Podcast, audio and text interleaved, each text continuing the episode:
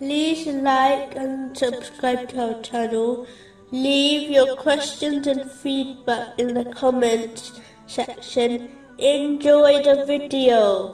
Moving on to chapter 91, verses 1 to 4. by the sun and its brightness, and by the moon when it follows it, and by the day when it displays it, and by the night when it conceals it. These verses indicate the importance of truly reflecting on the creation and teachings of Islam.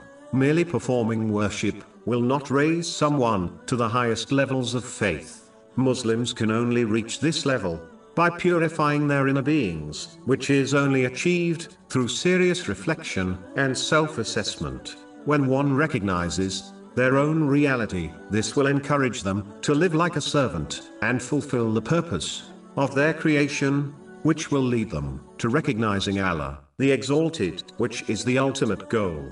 Chapter 51, verse 56. And I did not create the jinn and mankind except to worship me. This self assessment is vital for triggering one to take the steps needed to purify their character and soul of evil characteristics, which is the path of success. In this world and the next, some are so lost in the material world, they never perform this important deed, and therefore, decades pass by without them changing one single bit.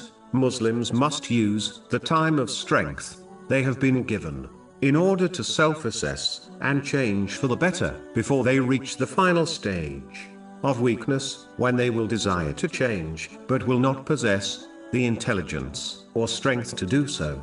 This has been indicated in a narration found in Sahih Bukhari, number 6412. One only needs to turn the pages of history to observe those who were given great power and wealth, but eventually a time came when their moment of strength ran out, and because of their persistent disobedience, they were destroyed.